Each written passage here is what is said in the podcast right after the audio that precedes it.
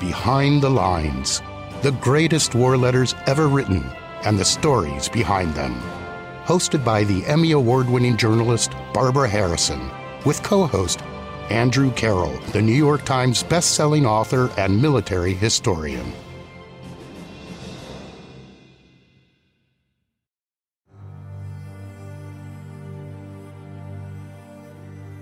Dear Bert, these patients start with what appears to be an ordinary attack of flu, but when brought to the hospital, they very rapidly develop the most vicious type of pneumonia that has ever been seen.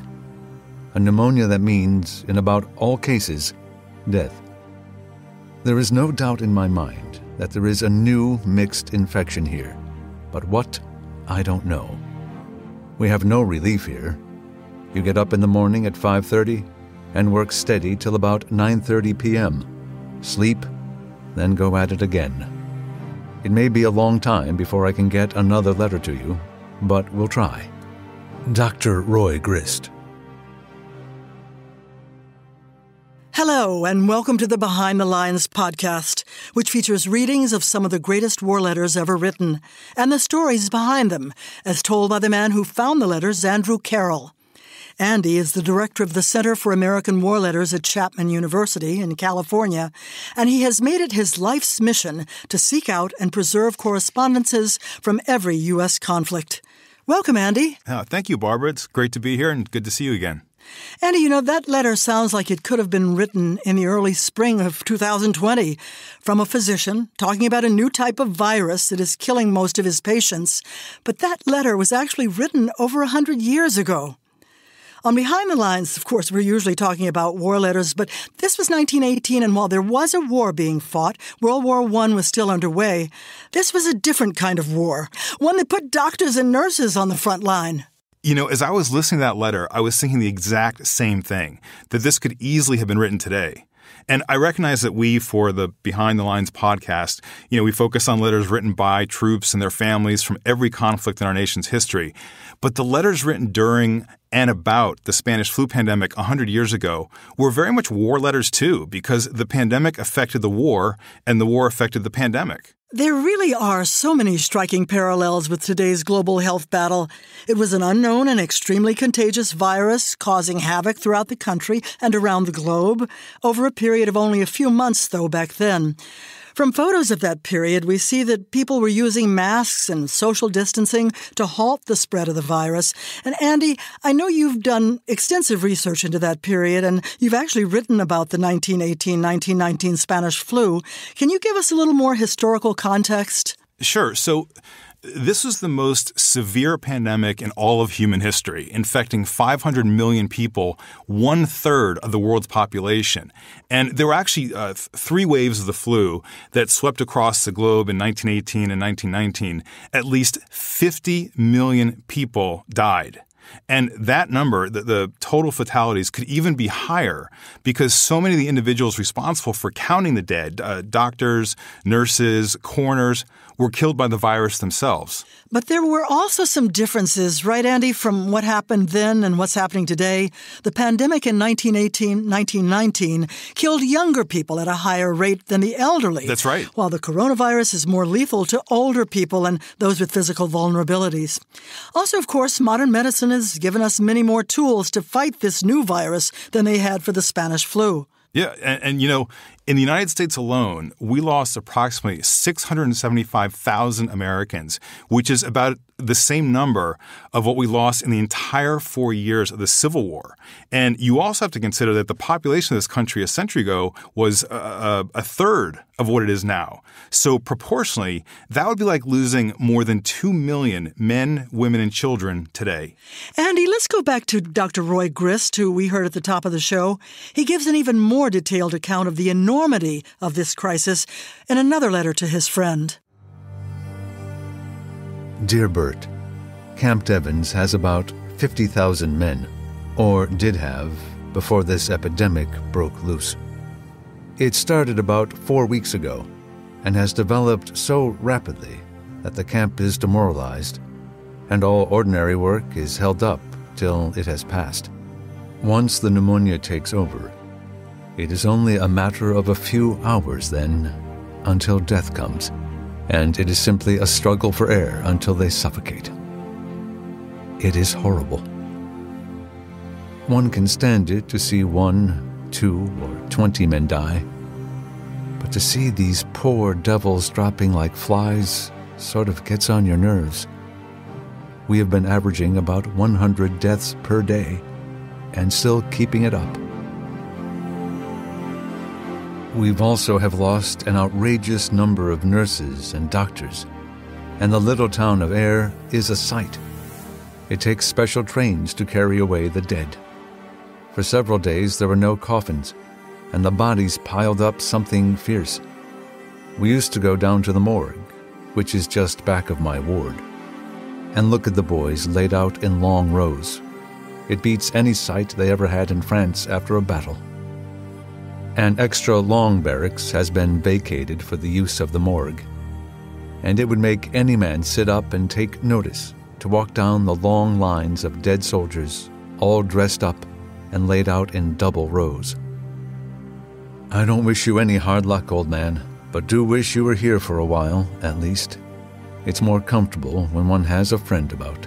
The men here are all good fellows, but I get so damned sick of pneumonia that when I eat, I want to find some fellow who will not talk shop. But there ain't none, nohow. We eat it, sleep it, and dream it, to say nothing of breathing it 16 hours a day. I would be very grateful indeed if you would drop me a line or two once in a while, and I will promise you that if you ever get into a fix like this, I will do the same for you. Roy. Camp Devens, Massachusetts. Surgical Ward Number 16, September 15th, 1918. Boy, it's so great that letters like that were saved. It really gives us some real life perspective of what people were experiencing. Andy, I know you traveled on a 50 state journey in search of war letters, and two stories of the letters that you found are related to the Spanish flu. Yes, and they're both very significant. Uh, so the first involves where the Spanish flu started, and the obvious answer would seem to be somewhere in Spain, but as I think many people know now, it's only called the Spanish flu because Spain was one of the few nations that didn't censor news about the growing pandemic back in 1918. Because all this was going on during World War I, right? And most countries, including America, didn't want to frighten people and hurt morale. That, yeah, that's it's exactly right. And uh, as scientists later discovered, they don't even think the Spanish flu began overseas, but here in the United States at a World War I training fort called Camp Funston in rural Kansas. And in fact, I traveled to Camp Funston during my 50 state journey, and there's even a historical marker there that says, and I wrote this down so I could be precise, the first recorded cases of what became known to be the worldwide influenza epidemic were first reported here in March 1918. Now, to be completely accurate, what I found out is that it was first discovered by a doctor named Loring Miner from Sublette, Kansas, which is about 270 miles from Camp Funston. Andy, my guess is that there's a letter out there somewhere with this story. Yes, a brief one, but it's still very important. So, Dr. Miner wrote to the U.S. Health Service in Washington about all this, and I quote, um, he said there were 18 cases of influenza of a severe type in Haskell County. And then he went on into more detail about the deaths from this disease. From February through March 1918, so that's up to two months earlier than what the Camp Funston plaque says, residents of Sublette, some of whom were soldiers from Camp Funston on home for leave, took the virus back to the camp. And with all those thousands of men clustered together, that's where it just caught fire. Uh, sounds familiar. Military bases and troop ships, as we saw with the USS Theodore Roosevelt early on in the 2020 COVID 19 pandemic, were breeding grounds for disease. Exactly. I mean, the, the Camp Funston troops herded onto crowded ships, spread the flu overseas, where it started infecting soldiers on all sides of the conflict, which just shows how contagious it was. And what's so heartbreaking about the disease uh, was that soldiers weren't just seeing their brothers in arms dying in droves, but they had family members back in the States to worry about, since the pandemic was now sweeping all across America. One of the letters you found that really moved me was written to a soldier named Harry Bott from his father in Provo, Utah, who told his son some wonderful news with a heartbreaking twist. Dear son, be strong and have faith in the future and rest assured that all has been done that could be done. You have a fine little baby girl. She is five days old today and is doing well, and she will be waiting for you when you return.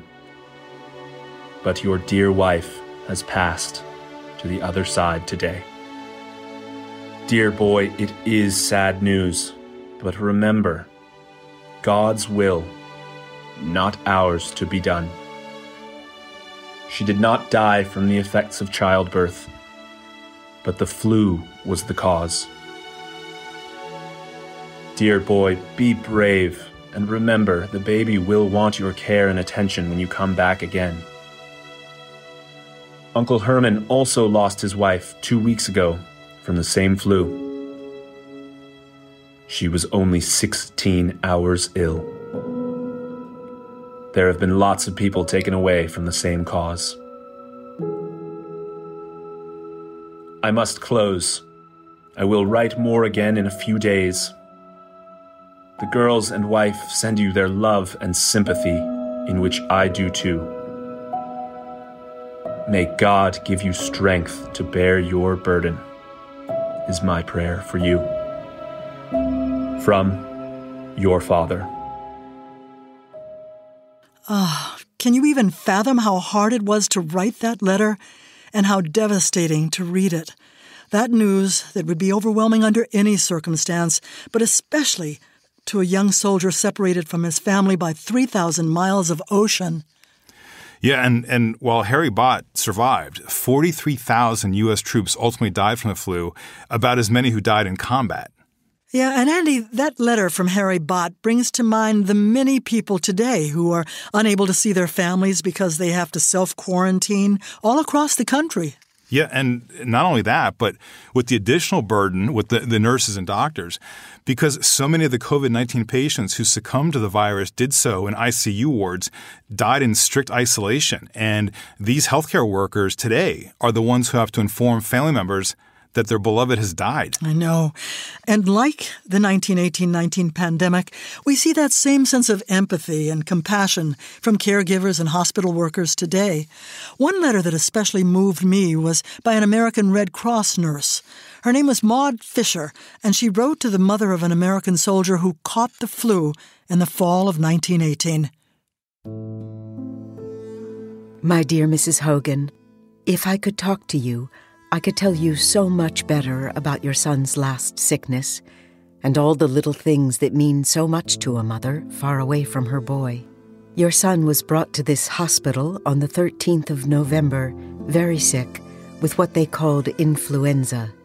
He was brave and cheerful, though, and made a good fight with the disease. He did not want you to worry about his being sick. But I told him I thought we ought to let you know, and he said all right. He became very weak towards the last of his sickness and slept all the time. One day, while I was visiting some of the other patients, he woke up and, seeing me with my hat on, asked the orderly if I was his sister come to see him. He was always good and patient, and the nurses loved him. Everything was done to make him comfortable, and I think he suffered very little, if any, pain. The chaplain saw him several times and had just left him when he breathed his last on November 25th at 2:30 in the afternoon. He was laid to rest in the little cemetery of Commercy and sleeps under a simple white wooden cross among his comrades who like him have died for their country. The cemetery where your son is buried was given to the army for our boys, and the people of Commercy will tend it with loving hands. I enclose here a few leaves from the grass that grows near in a pretty meadow. The country will always honor your boy because he gave his life for it, and it will also love and honor you for the gift of your boy. But be assured that the sacrifice is not in vain, and the world is better today for it. From the whole hospital force, accept deepest sympathy and from myself, tenderest love in your hour of sorrow. Sincerely, Maud B. Fisher.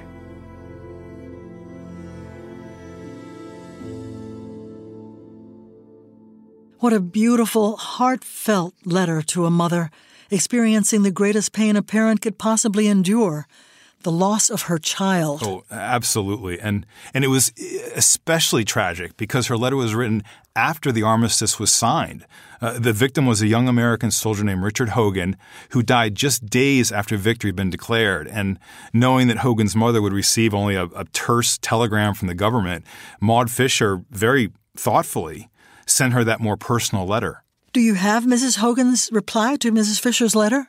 Uh, unfortunately, we don't. Uh, but we do have a letter written by Mrs. A. A. Tart, also a mother who lost her son from the Spanish flu, praising the brave nurses who cared for him. Let's listen.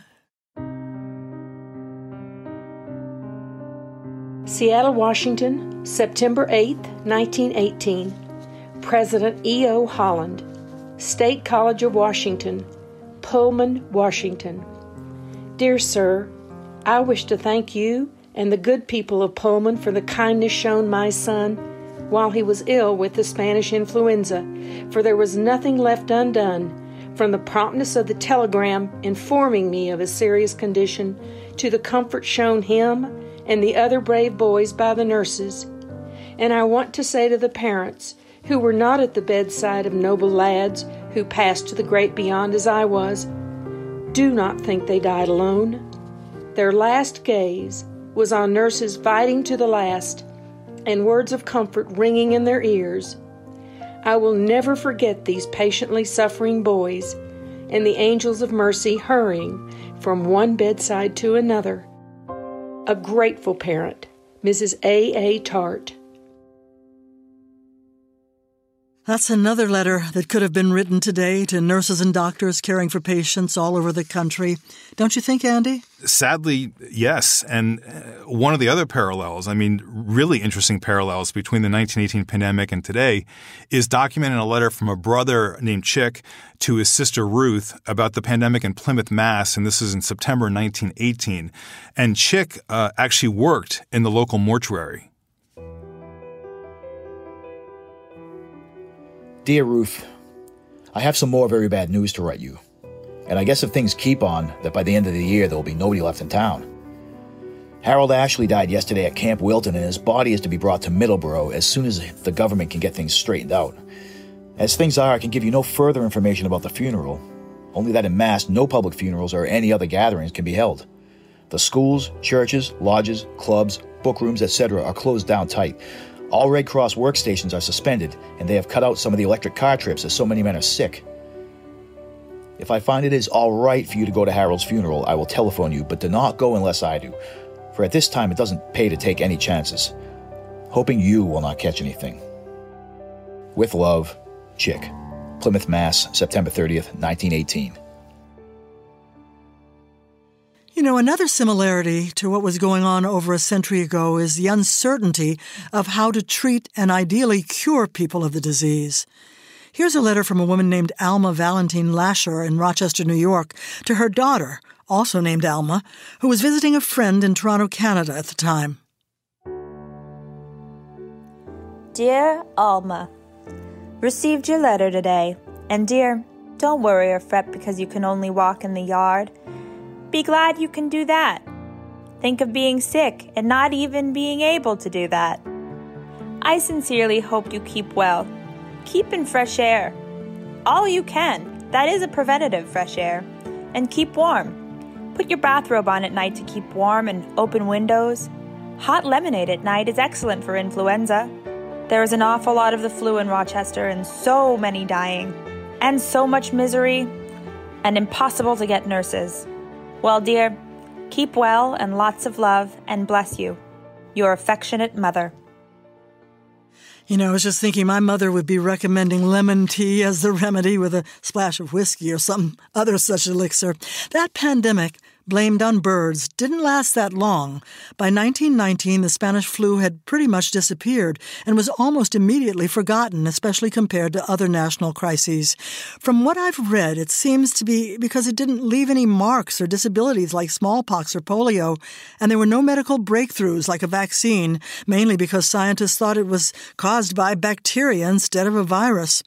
Andy, getting back to your 50 state trip, you wrote about an incredible virologist named Dr. Johan Hultin, who was sort of a mix between Indiana Jones and Dr. Anthony Fauci. And decades after the Spanish flu pandemic, he set out to better understand why the virus was so lethal, right? Uh, right. And, and one of the reasons that scientists like Hultin couldn't figure out the true makeup or uh, nature of the Spanish flu was they couldn't find tissue samples that could be analyzed. All of the corpses, and not to sound gross, had deteriorated to the point of being no help. But Hultin realized that there might be one possible exception people who had been buried in tundra or frozen earth. So Dr. Hultin picked a small fishing village in Alaska, it's called Brevig Mission, where the Spanish flu had wiped out 90% of the population, leaving alive only, I think it was um, eight young children and teenagers. And his aim was to disinter a body from the local cemetery and dissect the lungs. Wow, and when was all that happening? So Hultin actually made two trips, uh, but the second in 1997 was the more important one. So he got the permission of the village elders and succeeded in digging up a woman who had been killed by the 1918 pandemic and was buried seven feet down in the cold Alaskan ground. And he had gone through so much trouble to fly there that he divided the lung tissue he found into several packages and sent them all back to the same lab in Washington, D.C. by the way, the Postal Service, UPS, and FedEx. I mean, he wanted to make absolutely oh, sure that wow. you know it got there. So, long story short, uh, he and other virologists were able to reconstruct the Spanish influenza's entire gene sequence and successfully regrow the virus. This was a feat that had never been accomplished before. And Barbara, you mentioned at the top of the show that the Spanish flu killed younger people at a higher rate. And one of the things that we that, that they learned is that the 1918 virus caused the immune system to overreact. It's actually called storming, and that's what killed so many otherwise healthy young men and women. So the work that Hultin and the other virologists have done has also proved critical in preventing future forms of viruses. Now, Andy, a few years back you followed Hultin's footsteps to Alaska, right, and found a letter describing the flu after it, it had devastated Brevig Mission. That's right. So I wanted to visit Brevig Mission to see the cemetery where Holton had dug up the woman whose tissue he'd removed. Now, to get there, you have to first you, you have to fly into Nome, Alaska, and then take a smaller plane out to Brevig Mission. So before my flight, I visited Nome's Lone Historical Museum, and it was there that I came upon a six-page letter written in February 1919 by a local banker named Levi Ashton about how Brevig Mission was almost entirely wiped out by the pandemic.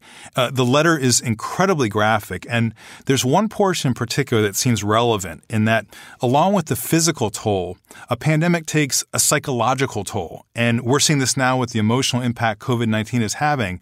And this is just one terrible story that Levi Ashton wrote back in 1919. Several Alaskans took their own lives rather than risk succumbing to the flu. Two natives hung themselves over in Baldwin's gymnasium. One of them hung himself to a coat hook on the wall, which was too low to do the job properly, and he had to kneel down to accomplish his ends. When he had expired, a friend took him down and, removing the noose from his neck, placed it on his own and repeated the stone. That's pretty gruesome. Why do you think he included such explicit details? I suppose there's something cathartic about getting those images out of one's head and down on paper. I think that's definitely part of it. And I also wonder if there was maybe even subconsciously that he wanted to leave a record for future generations. I think he wanted them to take seriously how horrific these pandemics can become and not to take them lightly. I know. Uh, letters like that are being written right now. In fact, an email from the current pandemic has been widely circulated on the web, and perhaps we should end this episode with something about what people are going through today. This email was written in the spring of 2020 by an ICU nurse in a New York City hospital. Here's an excerpt. A lot of people have asked me what it's like here. I truly don't have adequate descriptors in my vocabulary, try as I might. So, I'll defer to the metaphor of fire. We are attempting to put out one fire, while three more are cropping up. Then, we find out a week or two later that we unknowingly threw gasoline on one fire because there's still so much we don't know about this virus. Then suddenly, There's no water to fight the fire with. We're running around holding ice cubes in an effort to put out an inferno. And the entire time you've been in this burning building, you barely have what you need to protect yourself. The protection you're using. The guidelines governing that protection evolved with the surge. One time use N95, that's the prior standard. And after what we've been through, it's honestly hysterical. As we were surging here, the CDC revised our guidelines because a PPE shortage was so critical. Use anything, they said. Use whatever you have for as long as you can and improvise what you don't have. And still they die. And still, there is overwhelming grief. Everyone is grieving. We've heard plenty of the public's grief. Everyone's grief is different, but it doesn't change the discomfort, the despair on various levels. Now that I've had the time to reflect and write, now that I've let the walls down in my mind to let the grief flood in, now that I've seen this grief for what feels like the thousandth time since the first week of March as a nurse in a COVID ICU in New York City. It's time you heard our side. This is devastating. This is our reality. This is our grief. And we know that unless you were there, it's hard to really fathom the despair that these frontliners have experienced. We're glad that we have these letters that let us at least try to feel their pain. And so, Andy, our time is about up. This has been just one of what will be an ongoing series of Behind the Lines podcasts, and you can find more information on our website, barbaraharrisonmedia.com. And to our listeners, uh, you might even have war letters or emails from your family to share that will end up on a future episode. And you can always contact me by visiting warletters.us. And be sure to tune in for future episodes which will cover letters of combat, love, faith, and other topics. I'm Barbara Harrison. Thanks again for listening to Behind the Lines.